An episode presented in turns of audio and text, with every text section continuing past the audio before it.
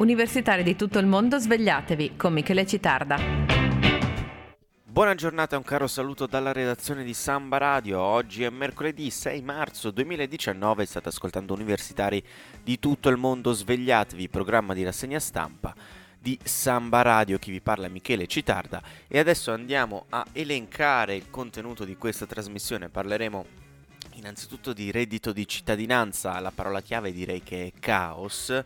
Parleremo poi di legittima difesa, perché il disegno di legge per la riforma appunto dell'istituto della legittima difesa arriva alla Camera, e poi parleremo anche, avrete sentito, dopo che è iniziato il mandato di Fugatti, l'idea era quella di concedere agli over 70, alle persone anziane, il servizio gratuito degli autobus, togliendo il servizio ai migranti. C'è una iniziativa in senso completamente opposto, ne parliamo nell'ultima parte di trasmissione. Andiamo in musica e poi torniamo con le prime pagine.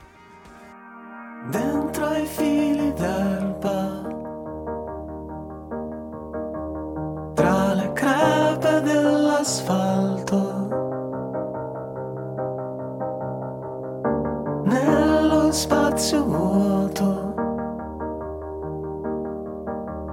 tra ogni sassolino all'altro. E torniamo con le prime pagine. La Repubblica apre reddito di cittadinanza, tutto pronto per il via o quasi, un tono un po' ironico. Corriere della Sera, reddito lite con le regioni, vertice con il Premier sulla TAV, l'ira di Salvini, subito la decisione finale. Anche il Fatto Quotidiano è polemico nei confronti dell'operato del governo, però sul focus, il focus è quello relativo alla TAV. Il governo appeso al buco, si fa riferimento al fatto che praticamente sarà Conte a decidere l'esito, insomma, di quello che si deve fare o meno con la TAV. Anche il Corriere del Trentino apre con il reddito di cittadinanza, reddito avvio tra le incognite, oggi l'esordio nei CAF, ma si rischia la sovrapposizione con il welfare trentino, Fugatti vola a Roma. E andiamo a leggere pagina 2 del Corriere della Sera, causa reddito, allarme delle regioni, da oggi via alle domande, le poste, seguiremo l'ordine alfabetico, l'INPS assicura valutazioni veloci sui requisiti e le risposte dal 15 aprile.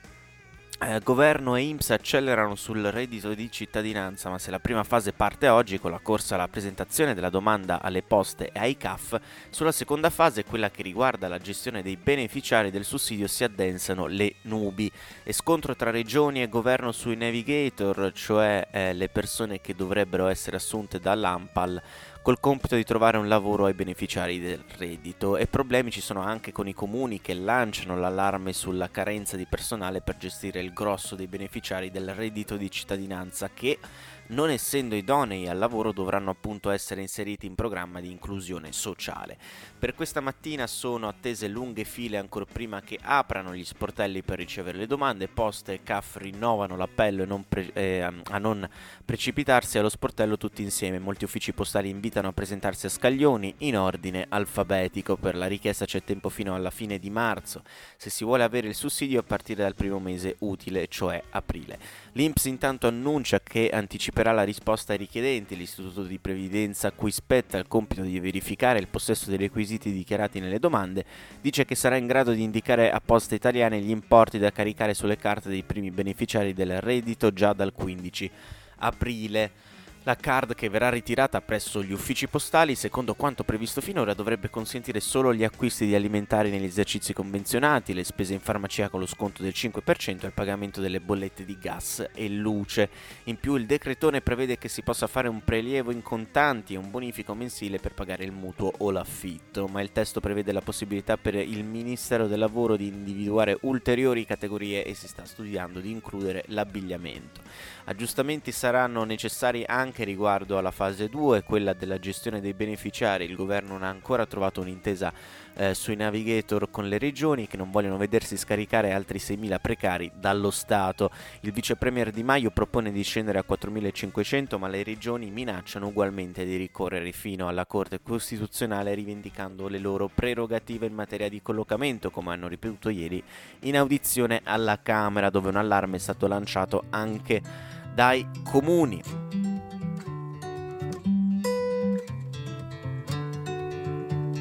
Irene, questa sera la faccia te la strapperei via, così faresti paura al mondo ma resteresti sempre mia.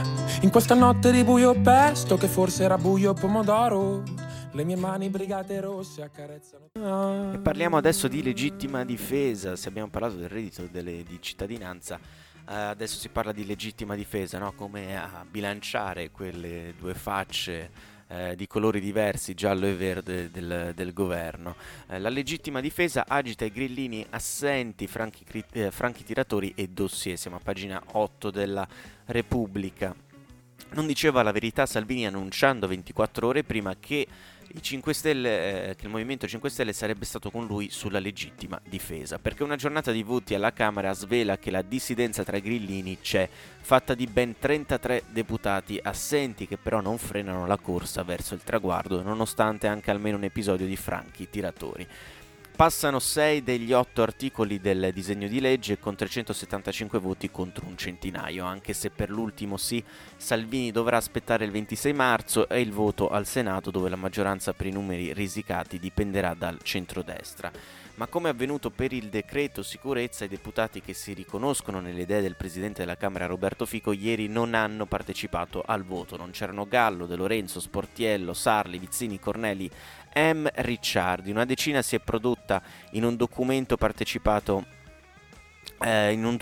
firmato da Rina De Lorenzo, che boccia per incostituzionalità il nuovo articolo 52 del codice penale per la difesa sempre legittima. A pesare non sono tanto i dissidenti grillini quanto i silenti. Il coro muto della Butterfly lo battezza l'ex guardasigilli PD Orlando. Nessuno parla, non c'è il ministro della giustizia Bonafede, il sottosegretario Ferraresi è l'unico 5 Stelle al banco del governo nominato da Salvini. Lui e i suoi sottosegretari Molteni, Morrone, Bitonci, Picchi, Guidesi. Salvini resta giusto il tempo di una foto twittata alla Camera per seguire la legittima difesa che presto regaleremo agli italiani. Per il Movimento 5 Stelle è una giornata no, a partire da quando l'ex presidente della Commissione Giustizia Giulia Sarti, travolta da una storia di rimborsi elettorali non versati, si presenta per votare Francesca Businarolo, la grillina che le succederà. Si dimetterà o passerà al misto? Sarti: non c'è motivo, non sono espulsa dal Movimento 5 Stelle perché non ho fatto assolutamente niente, io non lascio il movimento, io l'ho fatto nascere. Il vertice ribatte: espulsione doverosa. È il primo segnale di una giornata storta. Sul Movimento 5 Stelle piovono gli attacchi di PD e Forza Italia, mentre sulla legittima difesa si salda l'antico centrodestra. La forzista Gelmini rivendica il voto congiunto del primo vero provvedimento di centrodestra. Il responsabile giustizia Costa fa rivivere il fantasma del disegno di legge, distante ma non troppo distante da quello che andiamo a votare oggi, firmato dal renziano Ermini, oggi al vertice del CSM, con la legittima difesa esercitata di notte. I tempi contingenti tagliano il dibattito. Oggi si votano gli ultimi 2 articoli. Fico è impegnato con l'ambasciata canadese e come col DL sicurezza potrebbe non mettere la faccia sulla norma manifesto di Salvini. Già ieri le maggiori associazioni di categoria, Confcommercio, FIGC dei benzinai, Fit dei tabacchi, Federpreziosi, hanno detto no al Far West e alle armi. Il PD è sulle barricate, scatenati Annibali, Verini, Bazzoli, Vazio per dire che la legge è pericolosa, peggiora il codice Rocco, inganna gli italiani facendo credere falsamente che non ci saranno più inchieste.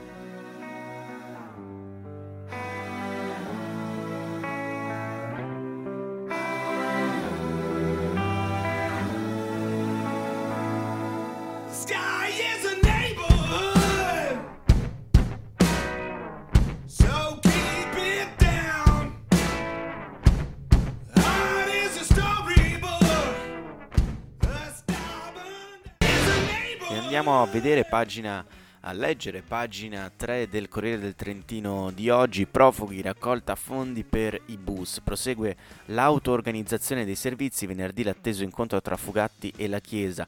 Nessuna nuova, buona nuova. Se il proverbio dicesse il vero, la lunga attesa delle associazioni e delle cooperative che si occupano di accoglienza ai migranti nella provincia di Trento sarebbe foriera di una possibile apertura alla mediazione da parte della giunta Fugatti, ma al momento l'unica possibilità di dialogo è stata data ai rappresentanti della Curia, che incontreranno il presidente Fugatti nel pomeriggio di questo venerdì. A rappresentare le istanze e le proposte della Chiesa trentina sarà Don Cristiano Bettega, delegato per l'area testimonianza della diocesi di Trento e direttore della Caritas. Un appuntamento che giunge solo pochi giorni dopo la proposta di Don Marcello Farina di sospendere la messa per protesta contro il trasferimento delle 24 donne di Lavarone e la dichiarazione dell'arcivescovo Monsignor Lauro Tisi di aver avanzato all'amministrazione provinciale delle proposte concrete sul tema dell'accoglienza migranti. Proposte che ora attendono delle risposte, anche se lo stesso Don Farina si è detto scettico sulla riuscita.